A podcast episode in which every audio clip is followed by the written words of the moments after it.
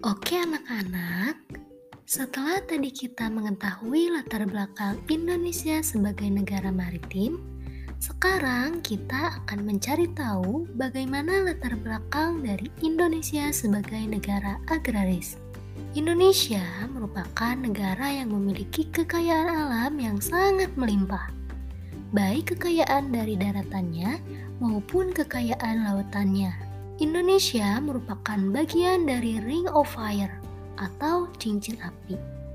Maka gak heran dong kalau di Indonesia ini sangat banyak gunung api. Nah, Pulau Jawa sebagai pulau yang mempunyai gunung api aktif terbanyak. Terjadinya letusan gunung memang menakutkan.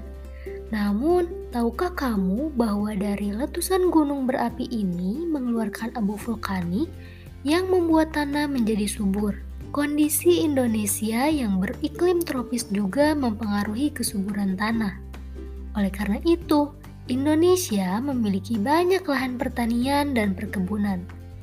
Hasil pertanian dan perkebunan ini dapat dimanfaatkan oleh masyarakat Indonesia untuk memenuhi kehidupannya. Karena hal inilah banyak yang bekerja sebagai petani. Berdasarkan hal ini, maka Indonesia disebut sebagai negara agraris. Sebenarnya, sebutan Indonesia sebagai negara agraris ini sudah dikenal secara umum oleh masyarakat Indonesia sejak masa praaksara. Makanya, petani-petani di Indonesia sangat didukung dan dilindungi oleh pemerintah. Nah, hal ini diatur dalam Undang-Undang Republik Indonesia Nomor 19 Tahun 2013 Pasal 40.